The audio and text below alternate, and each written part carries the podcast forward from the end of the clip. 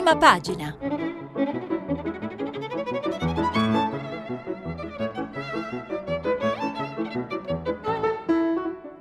Questa settimana i giornali sono letti e commentati da Alberto Faustini, direttore dei quotidiani L'Adige e Alto Adige. Per intervenire telefonate al numero verde 800 050 333. Sms WhatsApp, anche vocali, al numero 335 56 34 296. Inseguo le mie passioni, il giornalismo e l'Europa. Vi voglio dire buongiorno con una frase di Antonio Megalizzi, perché mi piace ricordarlo oggi mentre si va a votare. Antonio Megalizzi, lo ricordate, il giovane cronista trentino morto pochi giorni dall'attentato di Strasburgo dell'11 dicembre del 2018. Partiamo subito ovviamente dall'Europa, il sole 24 ore, quei 10 miliardi appesi al voto, nodo risorse, flat tax, salario minimo, risparmi sul reddito di cittadinanza e sgravi per il ceto medio.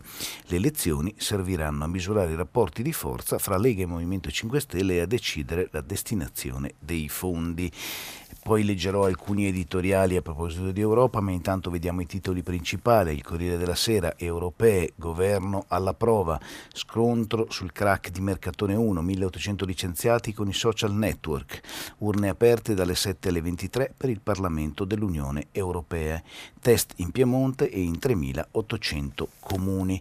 Il Fatto Quotidiano dice invece Salvini vuole trivellarci, la Lega punta a staccare il Movimento 5 Stelle al voto per assecondare i poteri forti su petrolio petrolio e. Giorgetti rassicura i petrolieri in caso di vittoria, pozzi a gogo e pedaggi irrisori. È un titolo ovviamente molto politico in eh, prima pagina sull'Espresso che oggi ne dicono insieme a Repubblica Zorro subito c'è una foto del Papa travestito da Zorro con gli striscioni e le maschere, il popolo della protesta e la chiesa di Papa Bergoglio che passa all'opposizione, così il voto cambia la scena politica, il nuovo potere di Salvini e l'Italia che gli dice no, scrive appunto l'Espresso oggi in prima pagina.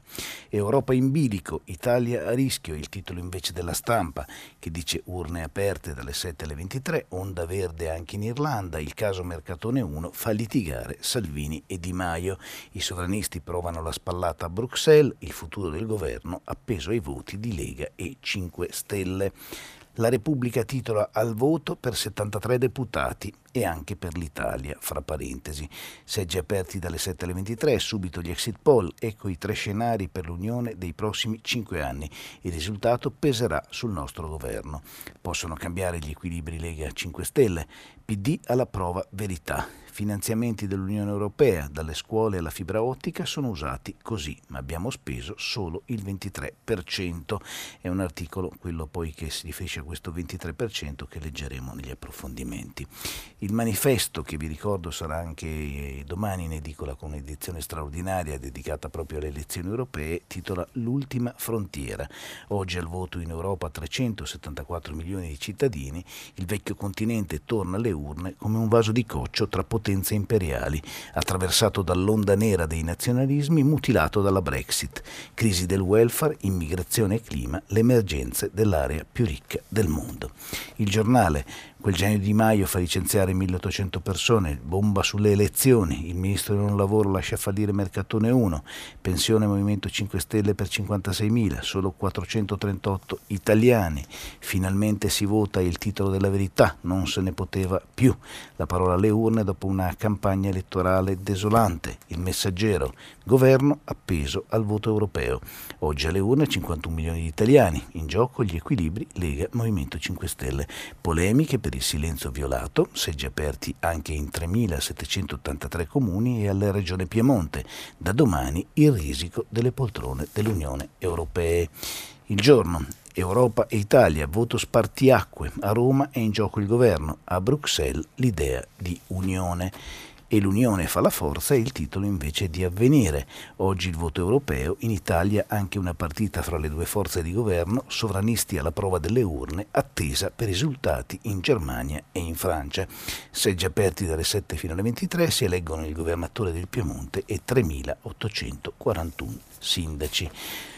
Su Libero, infine, il titolo principale è Voto a perdere. I partiti temono il flop e l'astensionismo. Se la Lega non arriva al 30% dovrà tenersi il Movimento 5 Stelle. Di Maio ridotto a sperare di stare a galla. Il PD prevede che l'effetto Zingaretti sia zero. Silvio deve toccare il 10 per non morire. Meloni ha tanta voglia di crescere. Questo appunto il titolo di Libero.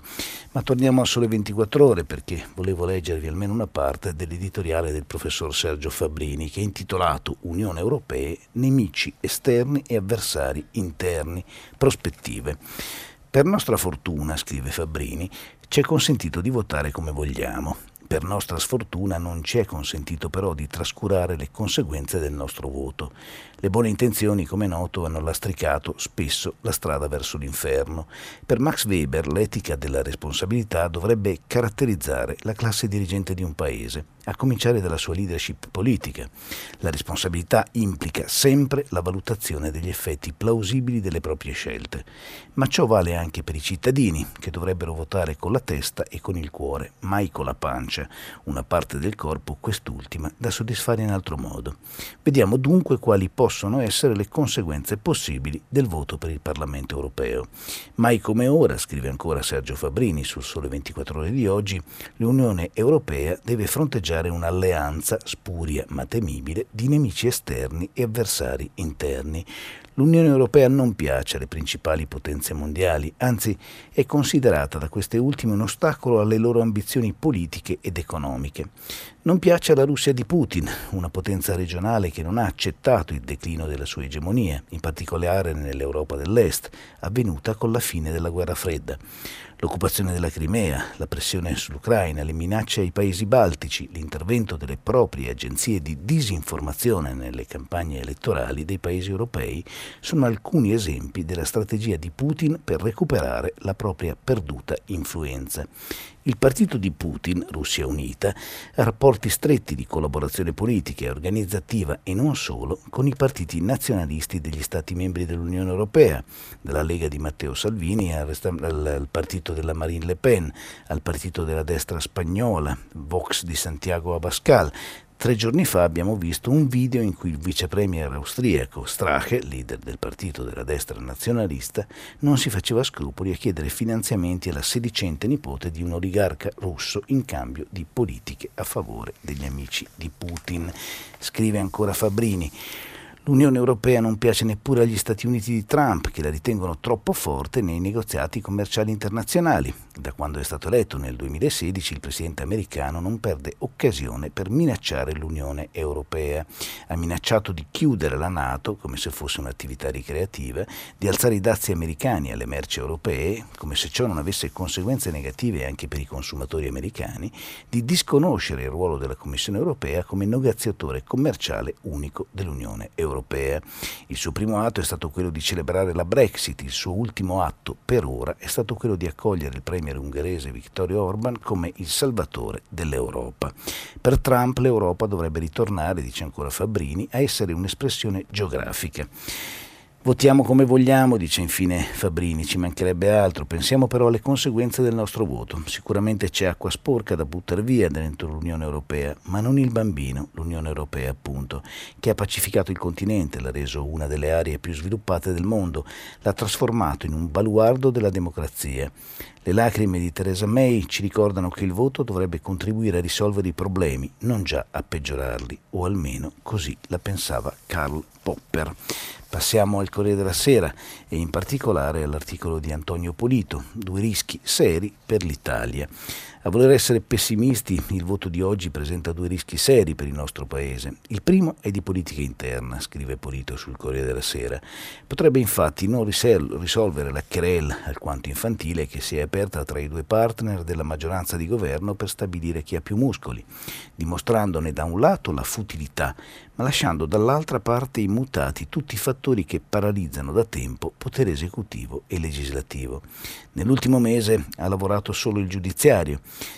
Dal caso Siri in poi il governo di fatto non c'è più e da allora il trend del consenso che aveva spinto Salvini così in alto da giustificarne l'ambizione del comando, in questo o in un governo a venire, pare essersi riequilibrato. Stasera vedremo quanto.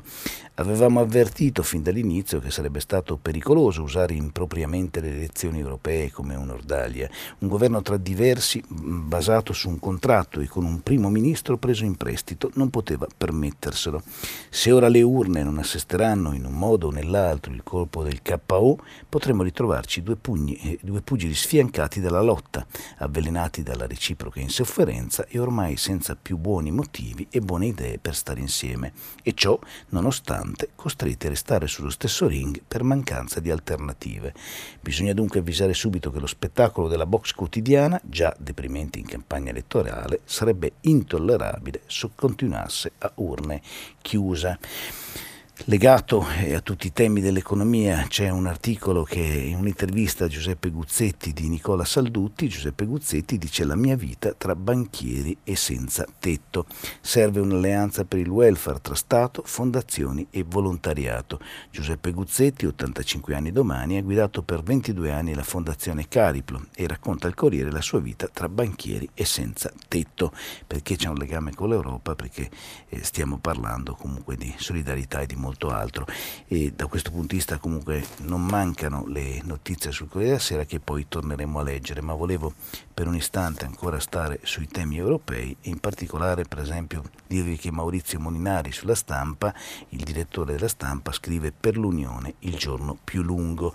L'importanza di Roma, dice nel voto di oggi, il protagonista è l'assalto populista all'Europa e l'Italia è un tassello strategico della battaglia elettorale ma andiamo avanti nella lettura di questo articolo di Maurizio Molinari sulla stampa perché Maurizio Molinari poi aggiunge per i 350 milioni di elettori dei 28 paesi dell'Unione Europea la scelta dei 471 seggi dell'Europarlamento è un momento decisivo perché darà la misura dell'onda populista che ha iniziato a manifestarsi con il successo del referendum sulla Brexit avvenuto 35 mesi fa. Da allora, in ogni votazione nazionale o locale in Europa, forze sovranisti e movimenti populisti hanno dimostrato un'aggressività crescente nei confronti di istituzioni, regolamenti e valori della Casa Comune Europea, originatisi dai trattati di Roma del 1957. Dall'exploit dell'estrema destra in Germania al successo dei gialloverdi in Italia, dai 10.000 dai 10 milioni scusa, di voti per Marine Le Pen alle presidenziali francesi fino alla sorpresa Vox in Spagna, chi sfida l'Unione Europea, dice Maurizio Molinari sulla stampa di oggi, ha guadagnato spazio e visibilità, anche se non sempre l'ha vinto. L'esito delle urne di oggi svelerà l'entità politica reale di tale onda e di conseguenza il conteggio dei seggi nell'emiciclo di Strasburgo descriverà la forza numerica di chi si propone di rivoluzionare dal di dentro l'Unione Europea. La battaglia è molto aperta perché, come abbiamo visto dalle ultime elezioni spagnole, dagli exit poll olandesi e dai primi dati irlandesi, i populisti sembrano in difficoltà. Mai prima l'Europa che conosciamo è, appar- è apparsa tanto in bilico e se ciò avviene è perché i partiti tra tradizionali, popolari, socialisti e liberali, esitano a rispondere con efficacia alle sfide delle disuguaglianze e dei migranti, consentendo ai populisti e sovranisti di impossessarsi delle paure del ceto medio, offrendogli come facile soluzione il ritorno alle radici delle identità etnico-nazionali. C'è però anche un'altra Europa che crede nella forza dell'Unione per vincere le sfide dell'innovazione tecnologica, della protezione dei cambiamenti climatici, della moltiplicazione dei diritti ed anche in questo caso saranno le urne a svelarne le dimensioni. Prima ancora dell'esito della sfida è l'entità stessa del bivio a non avere precedenti perché devono essere i cittadini europei a dire nelle urne se vogliono rafforzare o smantellare l'Unione europea e Eugenio Scalfari scrive su Repubblica una domenica con due governi e una sinistra da svegliare. In Italia oggi votiamo per le elezioni europee, scrive Scalfari. Coi tempi che corrono, le elezioni europee non sono un granché. Ogni partito di ogni nazione partecipante all'Unione vota ed elegge deputati che entreranno a far parte del Parlamento di Bruxelles e di Strasburgo. Naturalmente faranno parte di un partito che somiglia assai poco al partito italiano dal quale provengono. Questo almeno era vero fino ad alcuni anni fa, ma oggi non lo è quasi più. Per mantenere la propria identità politica italiana abbondano in Europa e anche altrove i cosiddetti sovranisti. La parola ormai è ampiamente abusata e sovranisti sono quasi tutti quanti. Il significato lo dice la parola stessa. I sovranisti non si confondono con altri alleati con interessi diversi dal proprio partito, sono se stessi coi propri pregi e i loro difetti. I primi li vedono e anzi li ingrandiscono, i secondi di solito li ignorano. Per capire bene il significato degli schieramenti attuali credo sia opportuno rifarsi alla nostra storia del Novecento. Credo che capiremo meglio quello che accade in Italia, in Europa e nel mondo che ci circonda. In Italia la situazione è molto evidente, quindi facile da comprendere. C'è un'alleanza di governo composta da due partiti, la Lega di Salvini più forte, i 5 Stelle e Di Maio, due alleati a prova di bomba poiché è proprio la loro alleanza a garantire l'esistenza di un governo da essi stessi composto. Vi leggo ancora alcune eh, parole dall'articolo di Scalfari. Naturalmente ci sono anche degli alleati di minor levatura, Forza Italia di Berlusconi, Fratelli Italia di Meloni. Tuttavia le colonne portanti di questo schieramento che governa il paese sono, lo ripeto, la Lega di Salvini e i 5 Stelle di Di Maio. A volte si avvicinano di più e a volte si allontanano, ma resta sempre il fatto che per partecipare a un governo e rappresentarne le due maggioranze forti, l'alleanza è indispensabile. Talvolta sembrano quasi nemici amici tra loro, ed è anche vero nei contenuti politici, legislativi e finanziari e sociali che ciascuno di loro sostiene, ma sempre alleati. Altrimenti ciascuno dei due, e Di Maio in particolare, cesserebbero di governare. Chissà che cosa accadrebbe nel nostro paese e anche nell'Europa, di cui nel bene e nel male partecipiamo. L'alleanza, dice a volte amici, a volte nemici, è indispensabile comunque per tenere in vita l'esecutivo. Spesso, dice ancora Scalfari, nella storia moderna del nostro paese si è vista una situazione simile. Si chiama, dice, il fattore centro. Ancora a proposito di questo, sul manifesto A sinistra per l'Europa e l'articolo di Norma Rangeri, mentre Alessandro Sallusti sul giornale parla di ultima chiamata per i liberali, oggi al voto per cambiare Unione Europea e Italia, scrive nel suo editoriale sul giornale. E finalmente si vota il concetto invece espresso nel suo articolo da Maurizio Di Pietro. Ora lo posso dire, negli ultimi giorni non ne potevo più del teatrino che quotidianamente andava in scena a Palazzo Chigi. Di qui quel finalmente si vota. Il messaggero ospita un articolo dell'ex presidente della Commissione europea Romano Prodi che dice cosa insegna all'Europa la parabola della Brexit. Non mi risulta che vi sia mai stato un periodo idilliaco nei rapporti fra Unione Europea e Gran Bretagna, dice. Ricordiamo in primo luogo quanto sia stato difficile il processo d'ingresso concluso nel lontano 1973, dopo anni di complicate trattative e ripetuti veti del presidente francese de. Gaulle. Non molto più facile è stata poi la convivenza nei decenni successivi, con ripetute tensioni anche riguardo ai principali capitoli della politica estera, della politica economica e della politica di difesa.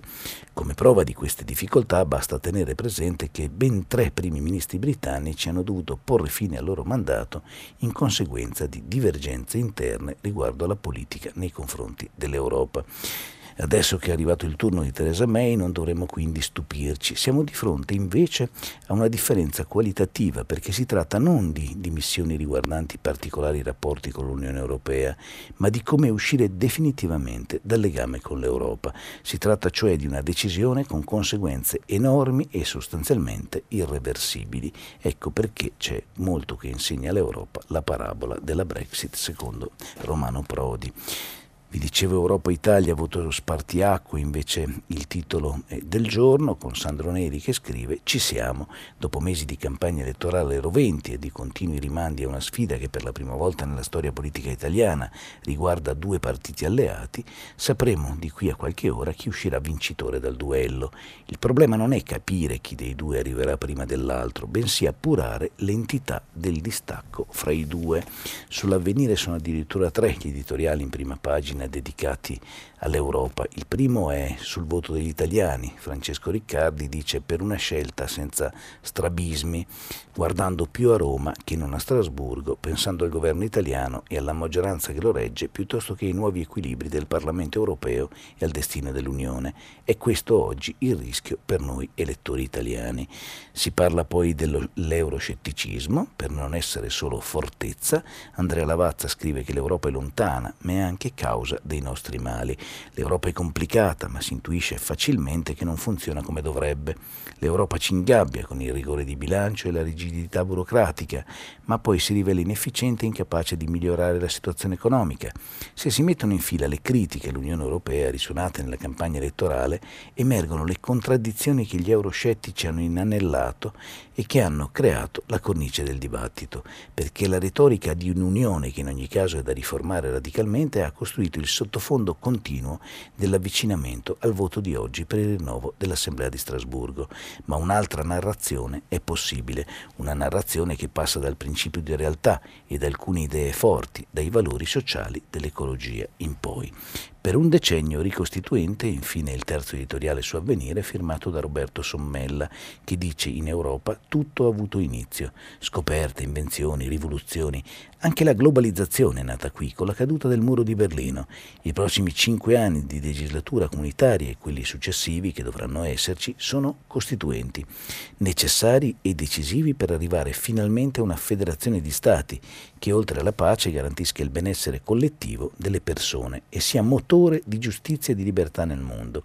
È questa la posta in gioco della contesa tra europeisti e nazionalisti che vede nelle urne comunitarie del 2019 solo il primo passo, che sarà poi seguito da qui a novembre dalla nomina dei massimi vertici dell'Unione Europea, Banca Centrale Europea compresa. Eppure ancora oggi nessun europeo ha ancora capito quale è la vera faccia dell'Unione. Vittorio Feltri invece dice si salvi chi può, la corsa dei gamberi che hanno paura di finire malamente. Ma vi avevo anticipato che la Repubblica, visto che è una anche delle domande che sono emerse nel nostro filo diretto di ieri, è andata a fare un po' di conti sulle questioni dei finanziamenti europei e vediamo in particolare cosa ha scoperto perché come sapete su questo ci sono leggende ma anche verità. Fondi europei finora speso solo il 23%, quasi tutto al sud. Su oltre 75 miliardi di risorse ne abbiamo utilizzate poco più di 17. L'Italia versa ogni anno a Bruxelles 15 miliardi e ne prende 9, scrive Valentina Conte. L'Italia dà più di quanto riceva dall'Europa, 15 miliardi contro 9 all'anno in media. Eppure non ha ancora imparato a spendere bene quel che incassa, nei tempi giusti per fare le cose importanti. Sin qui ha presentato a Bruxelles scontrini per soli 17,3 miliardi su 75,2 di fondi strutturali e di investimenti del ciclo 2014-2020, il 23% appena un miliardo certificato ogni quattro assegnati. Una tradizione di lentezza e indolenza figlia anche di un sistema amministrativo elefantiaco inadeguato con un finale già scritto, che si ripete ad ogni settennato di programmazione dei soldi dell'Unione Europea. Si cincischia per anni, si corre solo alla fine, col fiato sul collo di dover restituire risorse preziose. Eppure senza quei fondi dell'Unione Europea il Sud, che ne beneficia l'85%, sprofonderebbe. L'Italia tutta avrebbe meno strade, ponti, scuole, sanità, metropolitane, fibra ottica, ciclovie, bus ecologici. Potrebbe fare meno assistenza agli anziani, al territorio sfibrato dal dissesto idrogeologico, agli edifici pubblici da rendere ecoefficienti. Le aziende rinuncerebbero, scrive ancora Valentina Conte su Repubblica di oggi, a crediti d'imposta e incentivi. Le politiche per l'occupazione a garanzia giovani e bonus sud, lo sgravio contributivo che ha portato 240.000 nuovi assunti stabili nel 2017-2018. Il nuovo Parlamento che si legge oggi tra i primi impegni dovrà mettere mano al piano finanziario pluriennale 2021-2027, alle politiche di coesione e alla PAC la politica agricola. Difficili stravolgimenti, ma anche qui l'Italia latita. Il piano è quello proposto dalla Commissione UE nel maggio di un anno fa. Quando a Roma Luigi Di Maio minacciava l'impeachment a Mattarella e Matteo Salvini spingeva per Paolo Savone alla guida dell'economia, lo spread veleggiava nel timore di tal exit una clamorosa uscita dal paese dalla euro. A un anno di distanza nulla di questo è avvenuto, ma intanto la proposta della Commissione ha fatto passi avanti, discussa ed emendata e l'Italia assente. Non ha neppure un ministro per le politiche europee, solo un interim al premio Conte, dopo l'addio frettoloso di Savona che l'ha gestito come Contentino prima di trasferirsi alla guida di Consob, la Commissione per la Borsa. Eppure in quei documenti, scrive ancora Valentina Conte su Repubblica, c'è anche un pezzo del nostro futuro. Lì si è deciso come ripartire 1279 miliardi di bilancio europeo, contraendo le politiche di coesione quasi tutte dirottate ai paesi più deboli, quelli dell'Est, oggi sovranisti, e le politiche agricole. L'Italia avrà quasi 5 miliardi in meno, a favore di più fondi per gli immigrati, sebbene valutati sulle richieste di asilo che l'Italia è nel frattempo contratto, non sugli sbarchi, e incrementando le risorse per ricerca, innovazione, digitalizzazione, servizio civile. Per rientrare dagli ammanchi di una possibile Brexit, la fuoriuscita del Regno Unito, e mantenere le risorse immutate rispetto agli anni passati, la Commissione propone tre tasse, una web tax sui colossi del tech, una verde sulle emissioni e un'altra sulla plastica. Il Parlamento uscente suggerisce poi di alzare i contributi dei singoli paesi al bilancio comune dell'1,1% dall'1,1 all'1,3% del reddito nazionale lordo. Ma di questi temi, almeno nella nostra campagna elettorale, elettorale non si è parlato. Gli italiani non sanno come sono spesi i soldi che l'Italia dà all'Europa e che poi vengono distribuiti secondo il principio di solidarietà, soccorrendo i paesi più deboli e non conoscono neppure come vengono usate le risorse che poi ci tornano indietro. Nel settennio 2007-2013 i 91,7 miliardi di fondi europei assegnati all'Italia, compreso il cofinanziamento nazionale senza il quale quei soldi non possono essere spesi, sono finiti in 949.500 556 progetti, dalle fioriere ai corsi di formazione, una polverizzazione che non ci rende orgogliosi. Ne abbiamo restituiti per insipienza 52 milioni, pochi se si guarda il totale, e comunque uno spreco. Al 31 dicembre del 2018 sono già tra i, pro- tre i programmi che non hanno raggiunto il target prefissato per 71 milioni, per cui come si vede le risorse non mancano, ma spesso l'Italia non è in grado di spenderle a dovere. Cambiamo un po' argomento e lasciamo l'Europa e questo voto molto importante di oggi e vi segnalo uh, un'intervista di Bruce Springsteen su Repubblica e di Gabriele di Don Francesco e Springsteen dice amo Roma, è la città migliore per vivere e morire. Io e Patti siamo dalla parte di coloro che cercano di rallentare il riscaldamento globale. Il nostro governo sta ignorando il problema. Nel prossimo autunno entrerò in studio con la E Street Band, quando avremo finito, andremo in tour e di certo torneremo a suonare qui, nella capitale italiana. Rockstar inavvicinabile e amatissima, Bruce Springsteen, 69 anni, portati con la stessa grinta di 30 anni fa, arriva quasi ogni anno a Roma per assistere alle gare di acquitazioni della figlia Jessica Ray, 27 anni, lei partecipa al, di, al, concorso ippico di Piazza di Siena, campionessa di salto a ostacoli. Il boss si sposta a bordo di un minivan nero, cerca di mimetizzarsi al ristorante negli spazi più esclusivi. Quando sono con la mia famiglia non parlo ai giornalisti, dice chi cerca di fermarlo, però poi qualche cosa dice e appunto parla del suo amore per l'Italia e mi sembrava giusto discutere anche di questo, cioè sdrammatizzando un po' rispetto ai temi importanti dell'Europa di cui stiamo discutendo oggi. Sul Corriere della Sera vi avevo accennato dell'intervista a Guzzetti, la considero una pagina importante perché Guzzetti è stato un, un, uomo simbolo della finanza italiana per molto tempo e dice fra l'altro a Nicola Saldutti sul Corriere della Sera la mia vita tra banchieri e poveri, aiutiamo insieme il paese a ripartire. L'addio alla Cariplo dopo 22 anni, l'impegno per i bambini, il lavoro, gli anziani e i senza tetto. La paura, dice, bisogna risolvere i problemi sociali per superare il clima di paura. A proposito dell'inclusione, invece dice, in tre anni abbiamo contribuito all'inserimento di 500.000 ragazzi. Se l'Italia vuole rialzarsi deve cominciare dalle comunità. Questa è l'innovazione sociale, dice ancora. In questi anni ha lavorato al fianco di Bazzoli non solo per rafforzare l'intesa San Paolo, gli chiedono alla fine, lui dice un uomo di strategia, anticipa, vede, intuisce, è partito che era uno sconosciuto, una scommessa di Nino Andreatta. E dobbiamo riconoscergli che non solo ha cambiato il sistema bancario in Italia, ma ha improntato la sua azione di valori di solidarismo cattolico, sfidando con coraggio la cultura liberista dominante. Guardate quello che ha realizzato. È un'intervista di due pagine in cui tra l'altro parla del potere e dice abbiamo cercato di fare molte cose, tenendo sempre presente la lezione di Don Sturzo, la diversità sono una forza, non una debolezza. Il controllo democratico non è solo quello della Corte dei Conti. A proposito di Mattarella dice che ha un'aria mite, ma un coraggio da leone ed è il garante intransigente dei valori della Costituzione. Lo sta dimostrando ogni volta di più, anche con il suo intervento contro la tassa sulla bontà.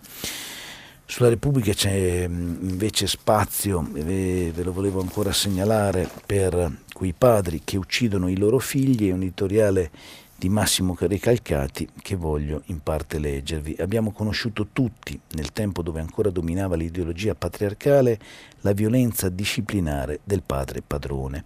Il suo mezzo era sadico, il suo fine pedagogico, moralizzare la vita del figlio.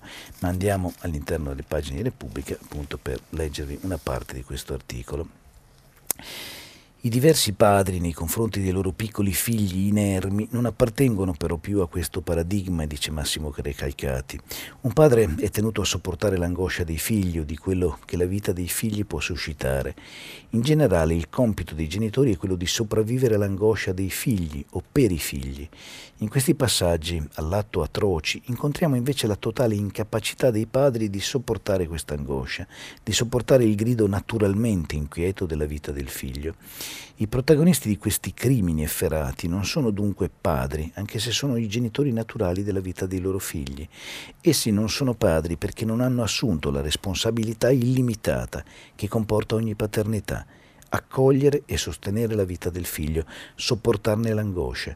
Ma ancora più precisamente, scrive Recalcati, questi padri non sono padri perché sono ancora figli, figli incapaci di sopportare la minima frustrazione non sono padri perché sono solo genitori biologici, cosiddetti eterosessuali, ovvero naturali, che non hanno però mai fatto davvero il passo simbolico della paternità e della responsabilità che questo passo comporta.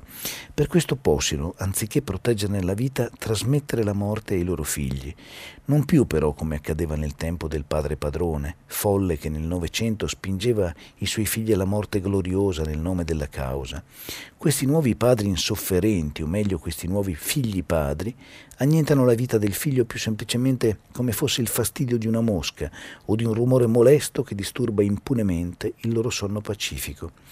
La loro violenza sconcertante, dice Massimo Recalcati su Repubblica, è sorretta dalla loro più inaudita fragilità.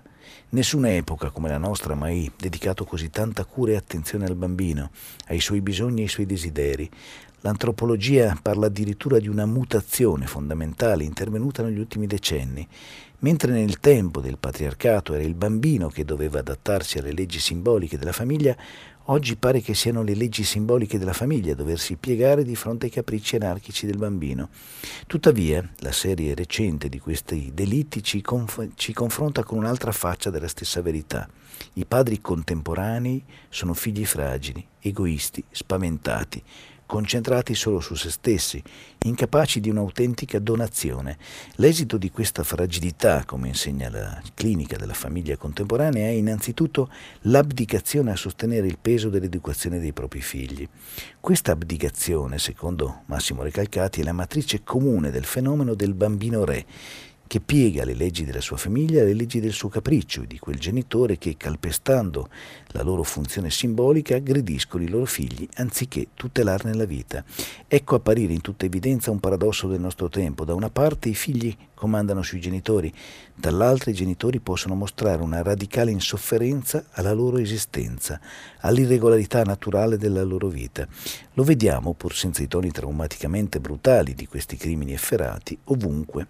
Smarriti nella loro funzione educativa, l'esigenza impellente che i genitori rivolgono agli educatori è quella di rendere il proprio figlio normale, di sedare, in altre parole, l'irrequietezza naturale della sua vita, di calmare il suo pianto, di dormire in pace. Perché vi ho parlato di questo? Perché anche oggi, in questo caso ve lo leggo dal Corriere della Sera, ma c'è un ottimo articolo su tutti i giornali, si parla del bimbo martoriato in casa. Dalla madre neanche una lacrima. Siamo a Novara, arrestati la donna e il compagno, sono due ventenni, lei è incinta. Non deve aver dormito molto, scrive Giusy Fasani, il PM Ciro Vittorio Caramore. Le immagini di quel bambino sono fisse lì nei suoi occhi. Lo vede mentre dice che è uno strazio per tutti, ma mi creda, chi ha figli fa fatica ad accettare che possa succedere una cosa del genere. Una cosa del genere, scrive Giusy Fasano sul Corriere della Sera, è l'indicibile. È un bimbetto di 20 mesi arrivato in ospedale con più lividi che giorni di vita. Un orecchio gonfio, il volto tumefatto, frattura alle mandibole, al bacino, eh, bacino ematomi alle spalle, al petto, ovunque. E poi la botta mortale, quella al fegato. Si chiamava Leonardo e aveva avuto la sfortuna di nascere da una mamma sbagliata, se una mamma si può definire così. Sbagliata perché non ha saputo proteggerlo da se stessa e dall'uomo con il quale condivideva i suoi giorni da qualche mese. Sbagliata perché venerdì sera, quando le hanno detto che l'avrebbero arrestata, non ha mosso nemmeno un muscolo per dire qualcosa, per piangere, per autoaccusarsi o accusare il suo compagno, per mostrare di capire, almeno capire, la gravità di quello che era successo. Niente. Gaia Russo, 22 anni, incinta al quinto mese, si è lasciata portare via in silenzio nella comunità che adesso è diventata il luogo dei suoi arresti domiciliari, perché essendo in attesa di un bambino non andrà in cella. In cella è finita invece Nicola Smusi, 23 anni, l'uomo dal quale aspetta quel bambino, suo compagno di vita dal 25 ottobre 2018, come scrive lui stesso sul suo profilo Facebook. Leonardo non era suo figlio, Gaia lo aveva avuto da una precedente relazione e il padre biologico non l'aveva mai riconosciuto. Le fotografie affidate alla platea dei social mostrano Nicolas e Gaia in versione genitori, sorrisi, baci, abbracci e felicità, con Leonardo fra le braccia, Leonardo sul passeggino, Leonardo che dorme. Giovedì lei ha chiamato il 118. Mio figlio non respira più, aiutatemi. Lui ha preso il telefono e ha sputato minacce. Se non fate in fretta, vi ammazzo tutti. E anche dopo in ospedale ha rotto una vetrata a pugni, ha urlato dovete salvarlo, se no io vi ammazzo. Non era l'agitazione di un uomo disperato per quella situazione, era la sua indole violenta che veniva a galla ancora una volta. Il suo passato è un pessimo biglietto da visita. Ecco che bisogna davvero riflettere su quanto sta accadendo fra tante mura domestiche. Visto che sono sul Corriere, ma è un tema che è sollevato da molti giornali, giornali oggi, vi parlo di Mercatone 1, che ahimè ha licenziato eh, oltre 1800 dipendenti con Whatsapp, pensate, scontro politico sulla società fallita. Salvini dice mi impegnerò personalmente, Di Maio convoca le parti al Ministero, ancora uno scambio di accuse, ma l'ipotesi dei fornitori è che i creditori fanno trapelare la volontà di convertirsi in soci sul modello Parmacotto.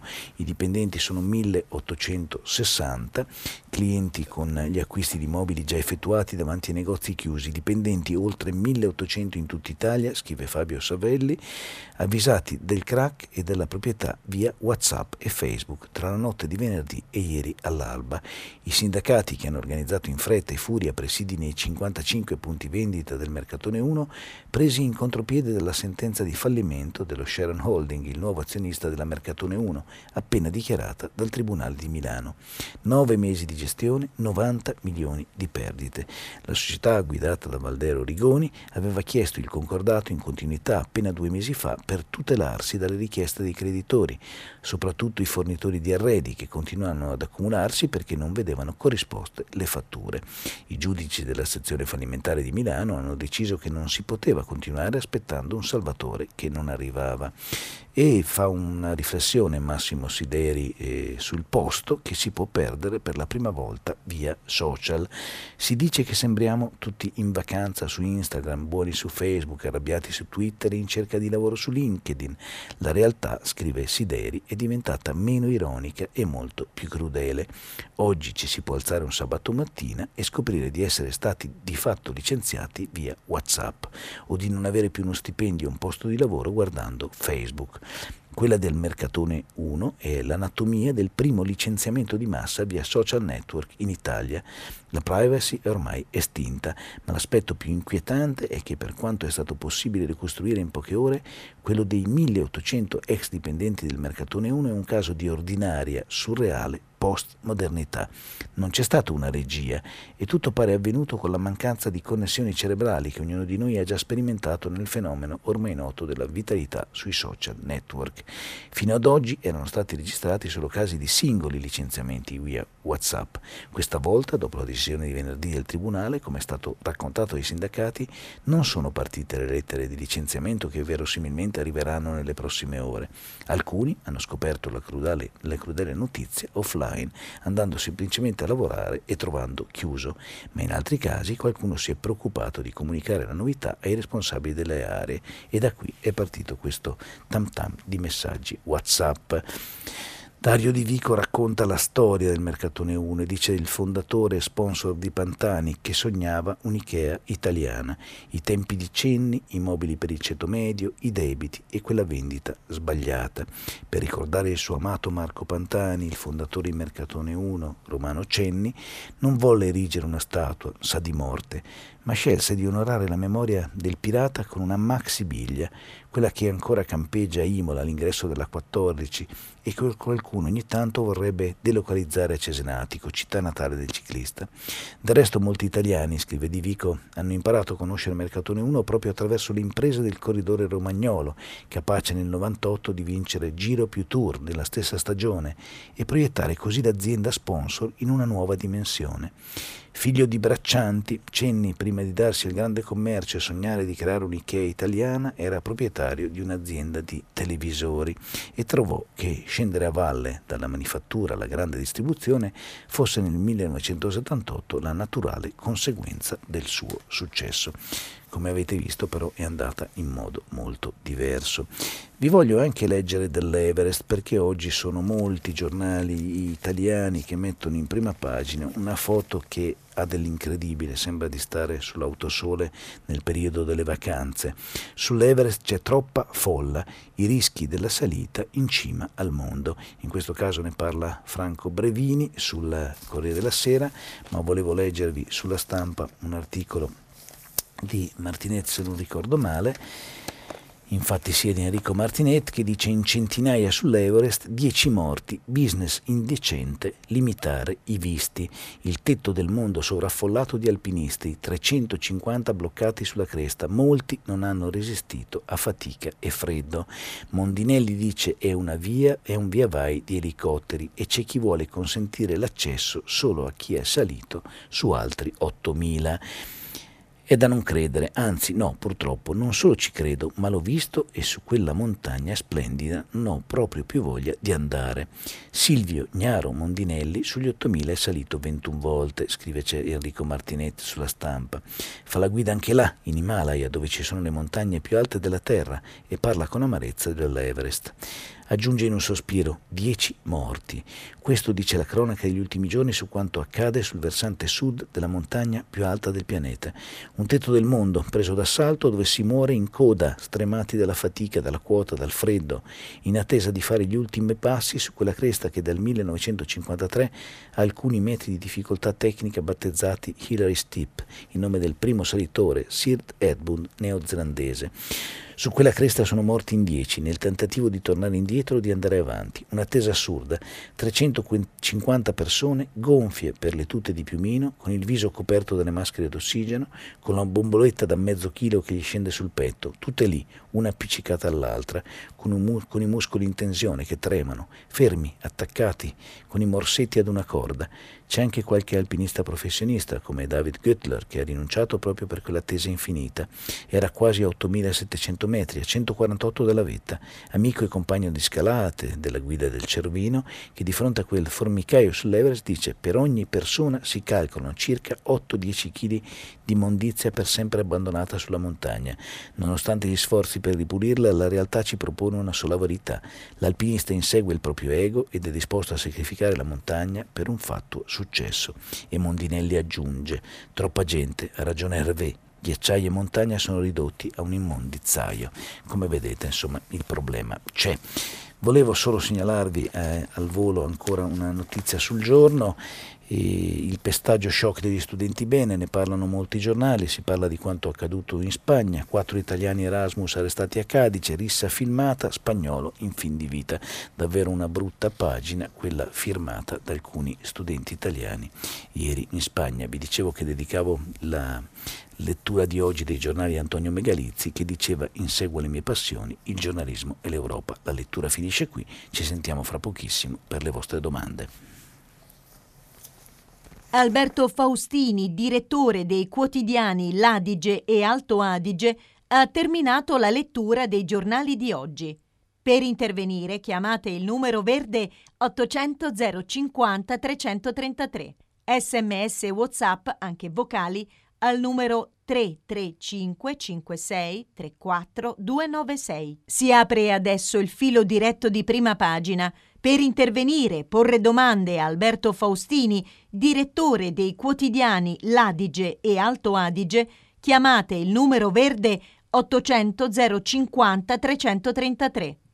Sms e WhatsApp, anche vocali, al numero 335 56 34 296.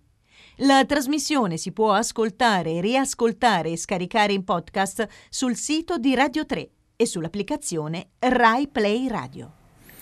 Buongiorno, bentrovati, vi ricordo che stiamo pubblicando i vostri messaggi anche vocali sul sito di Radio 3. Cominciamo subito con le telefonate. Pronto? Pronto? Buongiorno, è lei. Buongiorno a lei e a tutti gli italiani, sono Umberto da Milano. Eh, cercherò di sintetizzare una questione che è estremamente complessa. Cioè, eh, sto parlando del problema in generale dell'ambiente e collegato delle migrazioni. L'ambiente di cui noi eh, dovremmo godere è finito e quindi non, eh, se ci sono luoghi dove le persone stanno peggio cercheranno di eh, raggiungere i luoghi dove stanno meglio. È un po' il discorso della transumanza, insomma non, non c'è niente da fare. Se noi creiamo delle disparità eh, la gente, eh, i popoli cercano di eguagliare. Eh, quindi la, il, il, problema è estremamente complesso e le soluzioni sono altrettanto complesse e richiedono risposte coordinate e sostenibili. Eh, e quindi io penso che siano sostanzialmente inconsistenti e sostanzialmente inutili al di là di considerazioni morali o di costituzionalità, lasciamo perdere, ma proprio in questioni eh, economiche, se noi abbiamo eh, un bilancio fra eh, cose che diamo e cose che prendiamo, eh, le ipotesi eh, di soluzione dei problemi devono essere estremamente ragionate e, e, e solidali. Eh, per esempio, faccio un esempio, questo discorso che sento più volte dire della tassa piatta, no? Ma il bilancio è un tante entrano, tante escono. Eh, la tassa piatta secondo me aumenta la disuguaglianza. Come può risolvere un problema complesso anche in campo internazionale creando delle disuguaglianze anche in campo nazionale? Io non capisco, non capisco come fa persone, come fa persone intelligenti a considerare eh, giusta una soluzione intrinsecamente sbagliata, eh, mi aiuti a capire. La ringrazio Umberto, allora su, su, questo sono d'accordo con lei perché tutte le tasse o comunque le trovate che vanno ad acuire di fatto le disuguaglianze io le trovo sbagliate, salvo che non mi si dimostri che eh, con quel tipo di tasse invece si fa davvero ripartire il paese, però non sembra così. Poi su questo tema, insomma, è un tema delicato in una giornata in cui si vota, per cui preferirei non soffermarmi. Volevo invece dire una cosa sul suo concetto di ambiente che è finito e effettivamente sono in tanti a dire che l'ambiente sta finendo per come lo stiamo trattando. E lei solleva poi il, il grande tema del, della migrazione, delle migrazioni, lo direi al plurale, non è un concetto de- declinare al singolare. Ebbene, al di là delle guerre, al di là dei problemi che ci sono in diversi paesi del mondo, se si va a studiare come sta cambiando il clima, si scopre che in alcuni luoghi fra qualche anno, ma non fra qualche millennio, fra qualche anno non si potrà proprio più vivere, per cui il mondo deve prepararsi anche a questo grande cambiamento e soprattutto deve prepararsi cercando di tutelare un ambiente che anche alla luce di quanti siamo diventati sul pianeta eh, ci renderà la vita davvero difficile. Lo dico perché eh, Luca Mercalli quando parla di questi problemi, ad esempio, eh, l'esperto di meteo, il professore, dice che c'è stato un tempo in cui gli uomini sulla Terra erano pochi, per cui si spostavano in base a dove c'era caldo e dove c'era freddo. Sembra un discorso persino banale. Oggi tutti questi miliardi di abitanti del mondo non possono spostarsi in questo modo, per cui se la politica non riuscirà a ragionare pensando ai prossimi 20-30 anni, non ai prossimi tre mesi, avremo dei problemi enormi. Un'altra telefonata, pronto? Eh, buongiorno Antonio da Roma. Buongiorno Antonio. Buongiorno, senta, io volevo tornare velocemente sulla vicenda del giornalista di Repubblica mh, mm, selvaggiamente picchiato nel corso di una manifestazione. Sì, e, ho ricevuto eh, anche un messaggio oggi che mi diceva di ricordarlo, ne ho parlato, devo dire, a lungo eh, ieri, ma mi dica Antonio, non volevo interrompere. Sì, no, volevo semplicemente dire che mi è dispiaciuto ascoltare alcune cose un po' ingenerose nei confronti delle forze dell'ordine e provo un attimino a articolare il mio pensiero. Non da parte mia, eh, Antonio. Comunque no, no, no, no, no, no, eh, guardi, no, no, certo. preciso, da parte di, di radioascoltatori. Perfetto, perfetto, la ringrazio. Guardi, io innanzitutto voglio dire questo, va dato atto che eh, il capo della polizia il questore di Genova hanno disposto prontamente delle indagini interne individuando i responsabili e soprattutto hanno chiesto scusa e in tutt'altra vicenda, quella nota di Cucchi, non è irrilevante che l'arma dei carabinieri si sia costituita parte civile. E mm, in altri termini, io quello che vorrei dire è che le forze dell'ordine odierne sono profondamente diverse da quelle che abbiamo conosciuto nei decenni passati, ma quello che mi preme soprattutto dire è che sugli uomini delle forze dell'ordine oggi viene scaricata la pressione impossibile da reggere di un richiamo primitivo alla pancia dell'apparato che invita all'obbedienza e allo spirito dei tempi. Non è Io facile. Non Antonio, ecco, la ringrazio innanzitutto no, volevo, perché... Sì, dica, dica.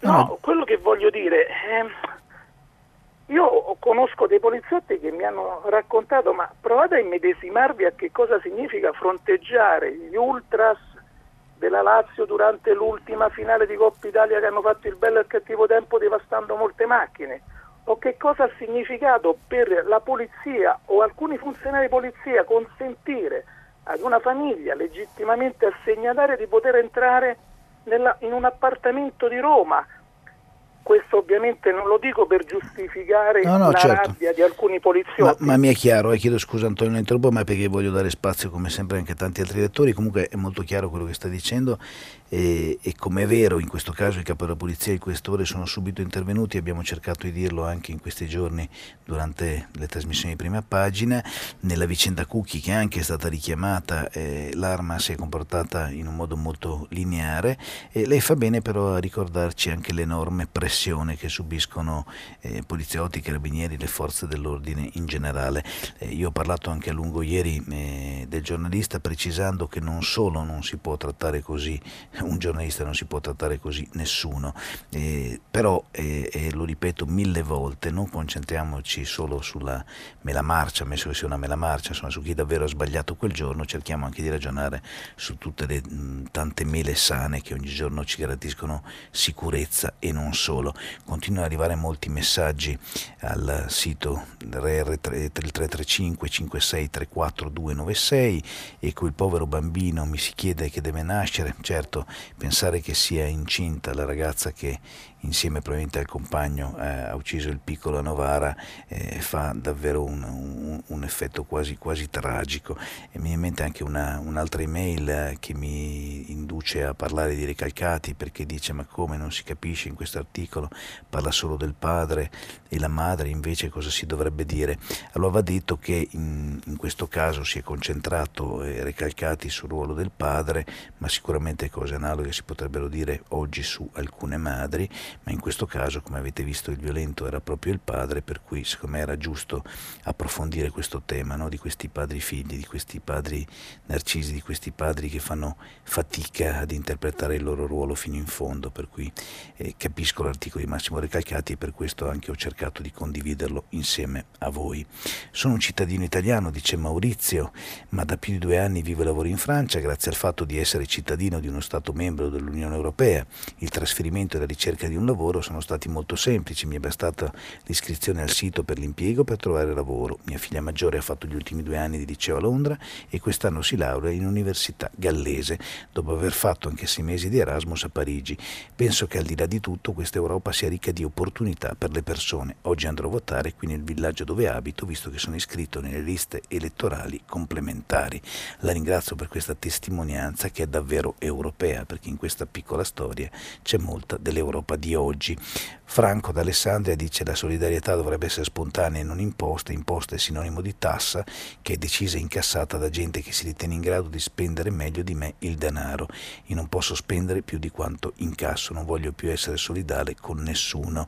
Adesso non so se si riferisca a un tipo di solidarietà o a un altro, perché per esempio c'è la solidarietà dello Stato che è assolutamente fondamentale, pensate che welfare straordinario abbiamo nel nostro paese, c'è la solidarietà dei singoli, ma la solidarietà è sempre spontanea e quando invece c'è una tassa, la tassa fa funzionare la sanità, fa funzionare la scuola e fa pensare anche a molto altro, Franco. Allora aveva ragione il dottor Morelli, direttore di Rizza Psicosomatica, quando diceva 35 anni fa che l'uomo è destinato all'autodistruzione. Queste notizie sui bambini, dice Giancarlo, massacrati dai loro padri e madri, dicono questo. Ahimè c'è anche questo tema, però per fortuna non sono tutti così i genitori, però non c'è dubbio che in questa nuova epoca, in questa nuova società ci siano anche genitori che appunto non riescono a esercitare questo ruolo paterno e materno, come ha ben descritto Ricalcati oggi su Repubblica. E ho trovato appunto l- la persona che diceva a proposito di Recalcati, perché non parla del ruolo della donna, la cosa potrebbe essere ribaltata, è la donna che si è messa con un mostro, la donna certo in questo caso si è messa con un mostro, però è sempre molto difficile entrare nelle mura di una casa per dare giudizi come questi, però mi pare che nell'articolo di Recalcati si capisse molto bene sia il tema del padre sia quello della madre. Sentiamo un'altra telefonata, pronto? Buongiorno. Pronto? Eh, pronto? Sì, è lei. Prego. Eh, mi chiamo Mario. Prego Mario. Eh, desideravo sottolinearle... Da dove fond- chiama? Chiedo scusa Mario, visto che ci piace eh, fare eh, questo... Chiamo da Catania. La ringrazio. Desideravo sottolinearle se la fondamentale differenza che Massimo Recalcati, a proposito della crisi dell'identità paterna, fa tra il godimento e il desiderio. Cioè la mancanza del padre sta creando una situazione nella società occidentale in cui i, figli stanno crescendo eh, con un'abitudine eh, spropositata al godimento, incapaci più eh, di disciplinare il proprio desiderio. Ecco, io desideravo eh, sottoporle questa differenza ed eventualmente ascoltare un suo commento. La ringrazio, è molto interessante infatti la sua riflessione e tra l'altro la mancanza del padre oggi è una duplice mancanza, cioè a volte il padre è assente perché non è più in famiglia, poi ci sono le separazioni, i divorzi, mille altre cose, in questo caso addirittura il figlio che non era stato riconosciuto colpisce sempre no? il fatto che un bambino non venga riconosciuto da chi l'ha generato insieme alla madre e dall'altra c'è invece la mancanza del padre che è presente, che è un'assenza ancora più grave, perché appunto il padre è concentrato su se stesso, sul proprio egoismo, egotismo, edonismo, possiamo declinarlo in diversi modi grazie alla meravigliosa lingua italiana. E questa abitudine al godimento comunque che lei solleva Mario è uno dei temi di fatto che modificano la nostra società di oggi, no? c'è il tema dell'essere e dell'avere, in cui l'avere prevale sull'essere, per avere, avere, avere e si scopre che un figlio diventa una cosa meno importante di, di un'auto o di altre cose che si vogliono avere. Le ultime vicende, anche guardando le immagini che si sono viste proprio sui social network, sono in questo senso raccapriccianti. Ci sono persone che ostentano diversi oggetti e che poi non sanno nemmeno dare una carezza ai loro figli. Grazie Mario per aver aperto questa finestra su questa tragica.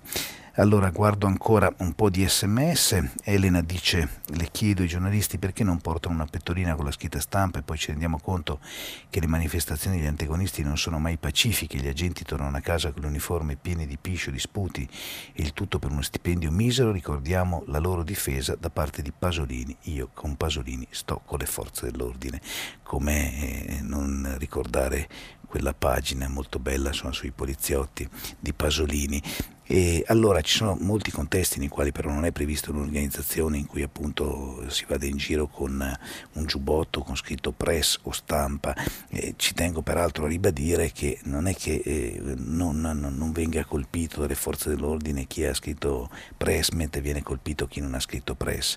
Eh, io sono totalmente d'accordo, sto anch'io insieme a Pasolini eh, con la polizia che davvero esercita un ruolo molto complicato ed è vero che tornano spesso a casa con uniformi pieni di piscio e disputi, per non parlare di tutte le provocazioni verbali di cui sentiamo nelle piazze, però secondo me è anche giusto che a volte i giornalisti, tra virgolette, si mimetizzino per fare al meglio il loro mestiere, per raccontarlo dall'interno, possibilmente senza finire a terra. Mi fa piacere, dice Annalisa, che si parli di ambiente, del numero di esseri umani in crescita sul pianeta con tutti gli annessi e connessi, dalle grandi migrazioni non stoppabili alla fine delle risorse alle centinaia di persone sull'Everest e tanto altro. Spero però e molto che anche domani e dopodomani, elezioni passate, si continuerà a farlo. Spero nella stampa e nel risveglio della coscienza. Annalisa in questo caso io le posso rispondere solo per me e per i miei colleghi. Le dico che questi sono temi che ci stanno molto a cuore e che sui miei giornali ho portato avanti avanti anche delle campagne per difendere per esempio i passi dolomitici dall'assalto dello smog, delle auto, delle moto e che non smetterò di dedicarmi a questi temi. I rider, dice Mario, sono schiavi del ventunesimo secolo. Eh, sì, padrone, adesso ti porto il mangiare, grazie padrone, buona.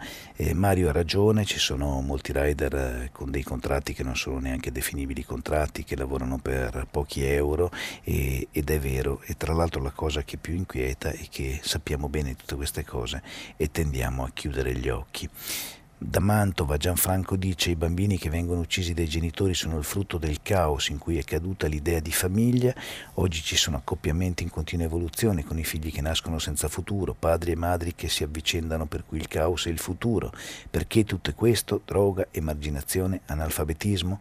È un grande problema sociale perché queste unioni producono omicidi. Ovviamente Gianfranco non è che possiamo semplificare o dire che ogni volta unioni problematiche producano omicidi.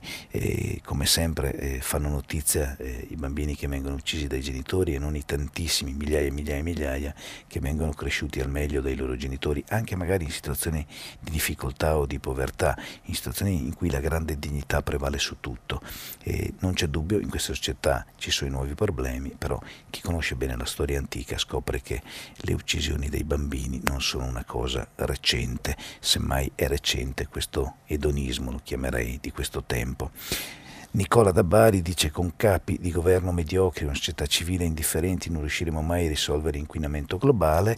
Io mh, mm, vedo sempre il bicchiere mezzo pieno, per cui mi auguro che questi temi adesso vengano affrontati in modo nuovo. Certo è che ci sono molte persone che predicano nel deserto quando parlano di questo e ahimè il deserto è caratterizzato soprattutto dalla siccità. A Verona, scrive eh, Sandro da San Bonifacio, poco tempo fa c'è stato un incontro sulla famiglia dove si osannava la famiglia tradizionale. In quel convegno non si è parlato delle violenze che sempre più spesso si manifestano nella famiglia tradizionale, a dimostrazione che l'incontro aveva ben altri obiettivi. Io non tornerei su quella polemica, Sandro, men che meno oggi, che appunto è un giorno di voto in cui vorrei essere ancora più equilibrato del solito, eh, però io in, insisto nel dire che anche il concetto di famiglia ormai vada declinato al plurale, non c'è la famiglia, ci sono le famiglie e ognuna di queste famiglie meritano rispetto. Terribile l'articolo di Unieuro, ma è possibile leggere per intero un articolo che si dilunga sulle spese pazze, non dice una parola sui conti, sulla forma della società, su cosa succederà ai lavoratori. E Angela Damila, Angela Damila eh, lei ha ragione, sono io che ho cercato anche di raccontare dietro il Mercatone 1 eh, una lunga storia che nasceva dal sogno di fare l'IKEA italiana e forse ho dedicato meno spazio al concetto della, della società fallita, però è, è, un tema del quale mh, hanno parlato molto anche i radiogiornali che mi hanno preceduto, per cui mi auguro che non si smetta di parlarne. Un'altra telefonata, pronto? Pronto? Pronto buongiorno, sono Michele da Torino. Buongiorno Michele. Dunque, eh, prendo atto di due cose, che Papa Francesco si occupa dei poveri immigrati, bene, però prendo anche atto che sovente interviene a gamba tesa nella politica italiana. Allora io auspico sempre che un bel giorno all'Angelus sottolinei il fatto che i poveri pensionati italiani, anziani e difesi, che devono eh, sobbarcarsi anche alle volte sovente di mantenere figli e nipoti perché non trovano lavoro, che dal primo di giugno le pensioni verranno decurtate. E quindi mi auspicherei che visto che noi siamo anziani e indifesi, che eh, Papa Francesco, che ha questa abitudine di intervenire a gamba tesa nelle faccende eh, della politica, che eh, eh, eh, spenda quattro parole per difendere i pensionati italiani, i quali dal 2011 non hanno più la perequazione tra il costo della vita e l'aumento delle pensioni. La ringrazio Michele. Eh, allora, mh, innanzitutto mh, contesto un po' il gambattese, nel senso che il Papa fa il Papa, per cui dice le cose anche in modo forte, a volte in modo pesante, perché questo è il messaggio che deve mandare un, un pontefice. E, mh, si occupa davvero di tanti temi, il Papa non lo fa sempre necessariamente legati alla politica italiana, siamo un po' noi che tendiamo, anche noi giornalisti, eh, che tendiamo a ricondurre tutto alla politica italiana e al nostro caro e amato ombelico attorno al quale ruota gran parte della nostra vita.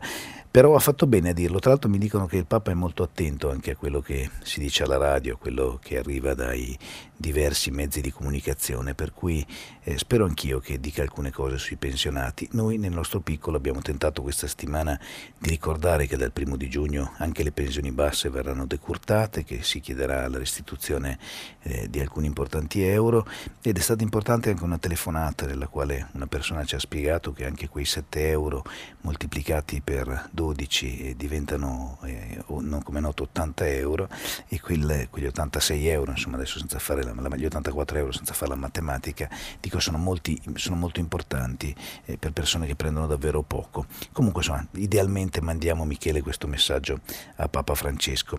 È vietato dire, mi dice una persona che Megalizzi è morto per mano di un musulmano che non aveva diritti di stare in Occidente, no, non è vietato, io ho cercato oggi però di alzare un pochino l'asticella del dibattito del pensiero, semplicemente ricordando una frase molto bella di Antonio, inseguo le mie passioni, il giornalismo e l'Europa. Mi sembra una frase molto adatta per la giornata di oggi. E ci sono molti messaggi contro o a favore di, di qualche ministro che vorrei eh, risparmiarvi, per cui mh, mm, non mi sembra il caso appunto in, in tempo elettorale di parlare di questo. C'è anche una persona che dice come mai in silenzio elettorale parla eh, di politica, il silenzio elettorale, lo ricordo, riguarda ovviamente la politica, non riguarda noi giornalisti che facciamo il nostro mestiere, ma che oggi stiamo molto attenti a quello che diciamo. Io ho cercato non a caso di leggere molti giornali italiani, molte prime pagine, molti titoli di editoriali, anche per essere molto ecumenico su questo. Dice Michele da Treviso riguardo alla Brexit, mi ripeto, gli inglesi non sono mai entrati davvero nell'euro, hanno tenuto i privilegi del loro Commonwealth e adesso dovrebbero farci pena, guardare al loro caos nell'interesse di cosa? Fuori senza nessun premio. Ma non mi pare che facciano pena gli inglesi, anzi il problema semmai è che l'Europa sarà indubbiamente più debole senza il Regno Unito al proprio interno. Eh, sentiamo un'altra telefonata. Pronto? Buongiorno. Buongiorno dottor Faustini, Buongiorno. mi chiamo Caterina e telefono da Imperia. La posso chiamare Caterina o preferisce signora certo. Caterina? No, nel senso no, sa che abbiamo carità. scherzato. Buongiorno no, Caterina. No, tranquillamente, no, grazie ma... anzi. Eh, dunque io vorrei fare un riferimento al, alla notizia che lei ci ha letto da poco, eh, secondo la quale alcuni, alcuni alcune persone, secondo me addirittura sì, incoscienti, affrontano la scalata dell'Everest senza, direi, senza preparazione, senza, ecco. questi, questi, personaggi, questi arrampicanti, non saprei come definirli, che vogliono tentare l'impossibile, mi hanno fatto venire in mente una, una, una, un racconto che ci viene dalla classicità e, e che riguarda appunto la, quella che i greci chiamavano hybris, cioè la, la, la, volontà di arrivare oltre i limiti imposti dalla, dalla natura. E mi viene in mente sempre per, eh, sempre per un certo, una certa similitudine non solo la successiva, la susseguente arte, che era poi la, l'accecamento dell'uomo che, va, che tenta di andare oltre, ma anche, anche la, un senso di frustrazione che ovviamente l'uomo deve pagare.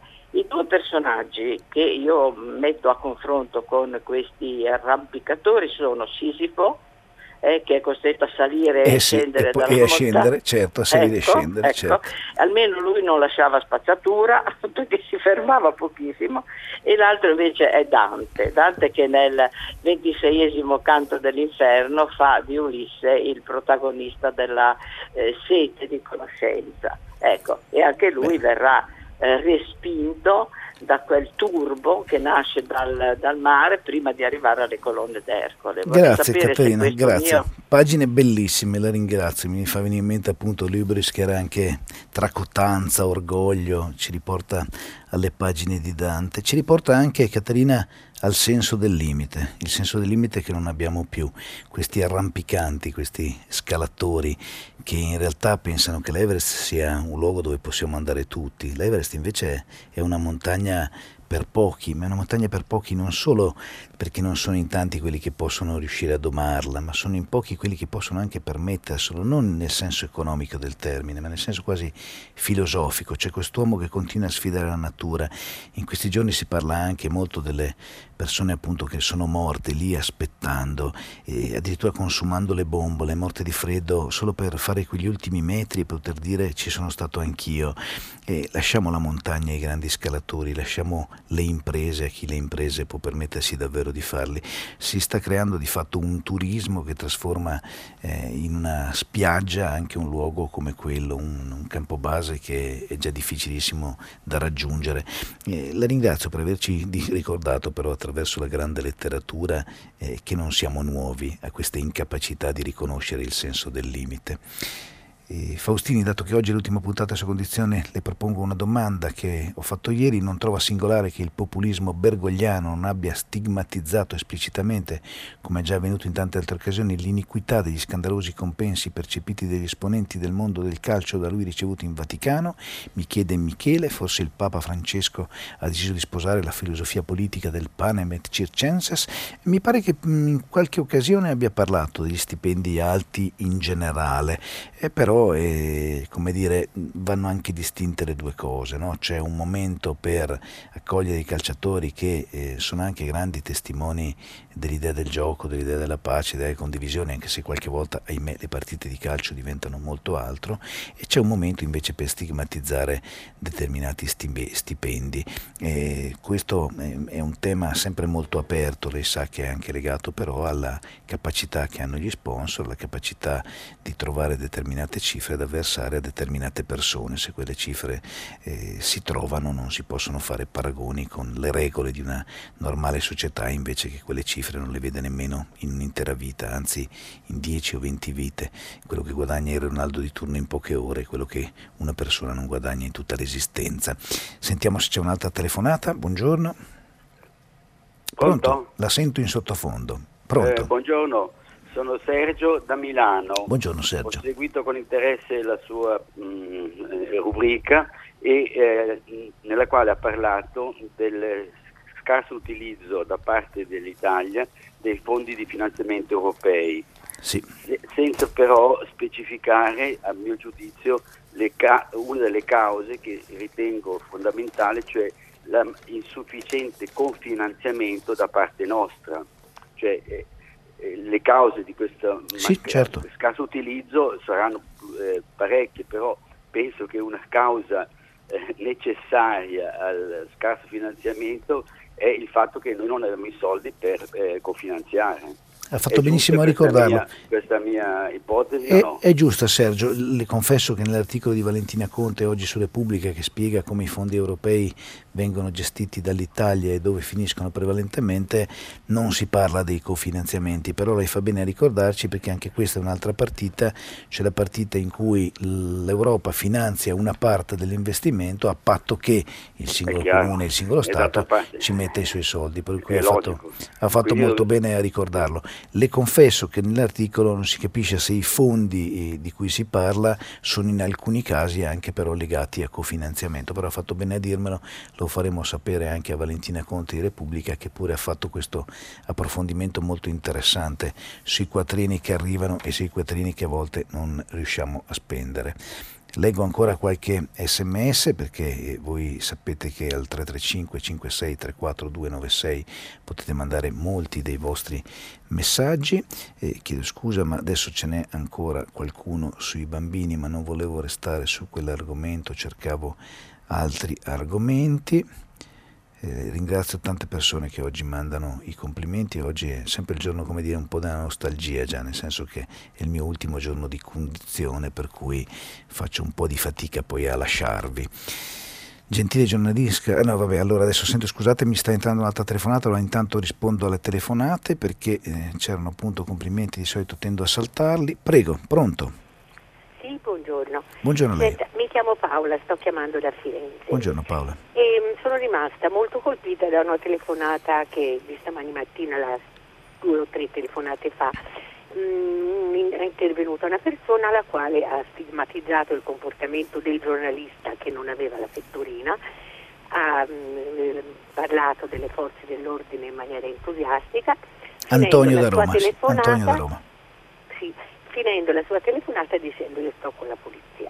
Ora io sono molto preoccupata perché voglio dire qui non si tratta di coppie o Bartali o di stare con chi, qui si tratta secondo me di aspettarsi legittimamente che venga svolta un'inchiesta, che i colpevoli se ci sono e ci sono perché questo signore, questo giornalista è all'ospedale con i diti fratturati, con le costole malissimo ridotte, con le la testa fortunatamente intatta perché se l'è riparata con le mani, che i colpevoli vengono individuati, se sono frustrati o esauriti o che vengono fatti curare, mi aspetto che non succeda un altro Carlo Cucchi, perché se no non abbiamo davvero imparato niente. E soprattutto mi dispiace che stia diventando un tutto un derby, cioè o siamo con o contro, senza la lucidità di affrontare i fatti quali sono. La ringrazio Paola. E non è un derby, palesemente, infatti abbiamo cercato, almeno io ho cercato di dire che eh, ho parlato di mele marce e di mele sane, come ricorda, facendo semmai una proporzione fra le prime e le seconde. E Antonio, siccome voleva mandare anche un messaggio per dire che però qualcosa sta cambiando, cioè che il capo della polizia e il questore si sono subito attivati, così come per Cucchi i carabinieri sono subito intervenuti. Forse qualcosa sta cambiando e si passa dal derby a una gestione della partita mi consenta di giocare con la sua metafora, i colpevoli vanno indubbiamente individuati, c'è comunque un fatto nuovo, questa enorme collaborazione da parte degli inquirenti che un tempo oggettivamente non c'era, si tendeva un po' a nascondere quello che accadeva in situazioni come queste. Oggi in quest'epoca è molto più difficile nasconderlo e per paradosso eh, è, è, quasi una buona cosa, lo dico scusandomi con il collega Origone ovviamente, che è stato colpito un giornalista perché è emersa ancora con maggior forza una situazione che non si può più accettare, così come non si può più accettare evidentemente che le forze dell'ordine rischino ogni giorno la vita in situazioni in cui la vita non si dovrebbe rischiare, perché qui non stiamo parlando di delinquenza, di rapine, di omicidi, stiamo parlando di manifestazioni che sarebbe bello vedere svolgere in modo civile. Leggo ancora qualche sms. Eh, lei sa bene che l'imminente Festival dell'Economia di Trento tratterà i temi della globalizzazione e del nazionalismo e mi sembrano quanto mai azzeccati. Siamo alla quattordicesima edizione, mi scrive Valentino da Comano Terme. Non vedo mai però la parola cultura. L'Italia, oltre che sul lavoro, dovrebbe essere basata sulla cultura. Invito lei con i suoi giornali ad impegnarsi per fare in modo che nel titolo del prossimo Festival dell'Economia di Trento ci sia la parola cultura. Raccolgo la sfida e ci provo. Devo dire che il titolo è sempre una scelta complicata, quest'anno però il fatto che si parli di globalizzazione, di nazionalismo e anche di rappresentatività è, è un tema molto molto interessante. In occasione delle attuali elezioni Europa per l'Italia sono stati evidenziati i differenti obiettivi sociali, economici e politici dei vari partiti, tutto è chiaro come mai è stato, pertanto questa volta si può conoscere quanto gli italiani sono in grado di assumersi la responsabilità di far capire qual è la loro opinione politica per il governo che desiderano, dice Piero. Eh, a me piacerebbe però che gli italiani e tutti noi ci concentrassimo in questo caso sul voto per l'Europa, perché l'Europa è una cosa, l'Italia è un'altra e troppe volte usiamo un voto per mandare messaggi a chi in Europa non è. A proposito dei fondi europei, dice Giuseppe da Milano, non solo se ne spendono meno di quelli che sarebbero disponibili, ma si spendono anche male, distribuendo buona parte a falsi agricoltori e falsi allevatori di bestiame, specie nel sud del paese. Io devo dire Giuseppe su questo non me la sento di sottoscrivere perché torniamo al discorso di prima, cioè, a volte c'è effettivamente il denaro che viene usato in modo improprio, ma molte volte invece fa meno notizia, ma viene usato in modo corretto, per cui non me la sento di colpevolizzare una categoria. Certo c'è anche qualcuno che approfitta dei fondi europei con qualche truffa si dice come si spiegano 15 miliardi all'Europa se siamo l'economia più debole, l'incapacità di spesa nostra è un fatto, ma dover dare soldi a quelli più deboli, noi siamo quelli dell'IVA, no, IVA dice eh, non siamo noi quelli, cioè i più, i più deboli, i più forti, certo però lei lo sa, l'unione fa la forza, mentre la divisione di solito non eh, aiuta, c'è anche chi critica Stefano Rigone, secondo me Ernesto non è giusto però dargli del provocatore per cui ha solo cercato di fare il proprio mestiere, cosa che ognuno di noi dovrebbe cercare cercare di fare ogni giorno. Sento l'ultima telefonata perché siamo arrivati già alle 8.39. Pronto? Caro dottor Faustini, buongiorno. Io sono Claudio di Trento. Buongiorno Claudio. Io vorrei chiederle una cosa. Eh, non capisco come mai i media presentano il male. Mi chiedo se pensano di curare i mali del mondo, i mali personali, presentando il male. A parte il fatto che in questo periodo, in questo tempo relativista e politicamente corretto, e mi scusi, a me, lei a me sembra parecchio eh, politicamente corretto. Comunque il male e il bene ormai è quello che a me sembra bene e quello che a me sembra male. Quindi eh, capisce che finiamo in un impiccio in cui non c'è più nulla di, di, di, di sicuro. No? La, la, ringrazio Claudio. Allora fa, facciamo un passo indietro. Eh, io considero eh, l'essere un politicamente corretto un complimento, a maggior ragione nella settimana delicatissima della par condicio per eh, la RAI o per tutte le tv e per tutte le radio, per cui me lo prendo come un complimento. Io sono uno di solito che cerca sempre di ascoltare anche altre fonti, altre voci, questo è il mio modo di fare il giornalista. Eh, mi aveva insegnato Giorgio Lago quando lavoravo al Gazzettino, uno dei miei grandi direttori, di non sentire una persona di sinistra, di destra, di centro, ma di sentirne una intelligente. Ecco, io cerco ogni giorno di sentire persone intelligenti sul mio giornale, ma anche nella vita per capire meglio le cose, però sempre con giudizio e senza pregiudizio, come mi piace dire. Ecco, per quello che riguarda il male eh, sarebbe un dibattito lunghissimo, lei lo sa Claudio, nel senso che tendiamo tutti a guardare di più le cose negative che le cose positive, tendiamo a essere impressionati non da quello che funziona ma da quello che non funziona. Io però anche in questo caso le posso parlare solo di me, nel senso che noi certo dobbiamo raccontare delle cose che non funzionano ed è una funzione fondamentale della libera stampa quella di ogni giorno documentare il male, come lo chiama lei.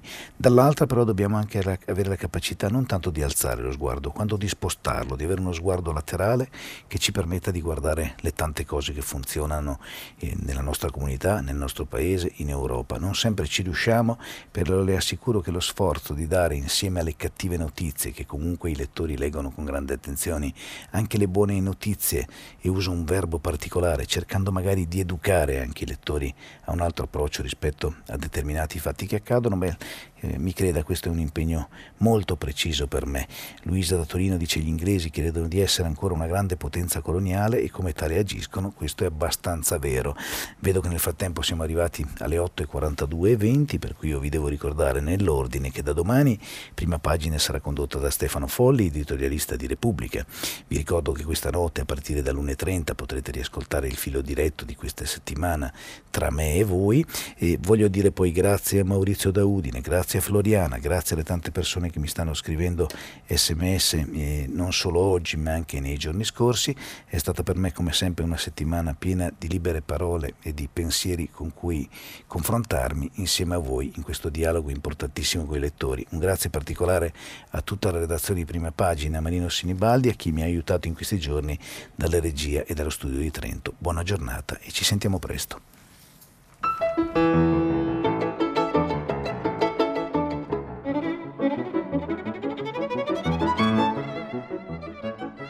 Termina qui il filo diretto tra gli ascoltatori e Alberto Faustini, direttore dei quotidiani L'Adige e Alto Adige.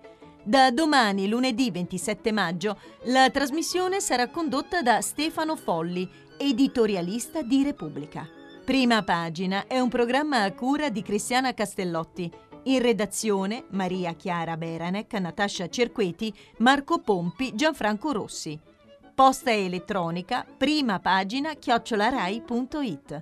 La trasmissione si può ascoltare, riascoltare e scaricare in podcast sul sito di Radio 3 e sull'applicazione Rai Play Radio.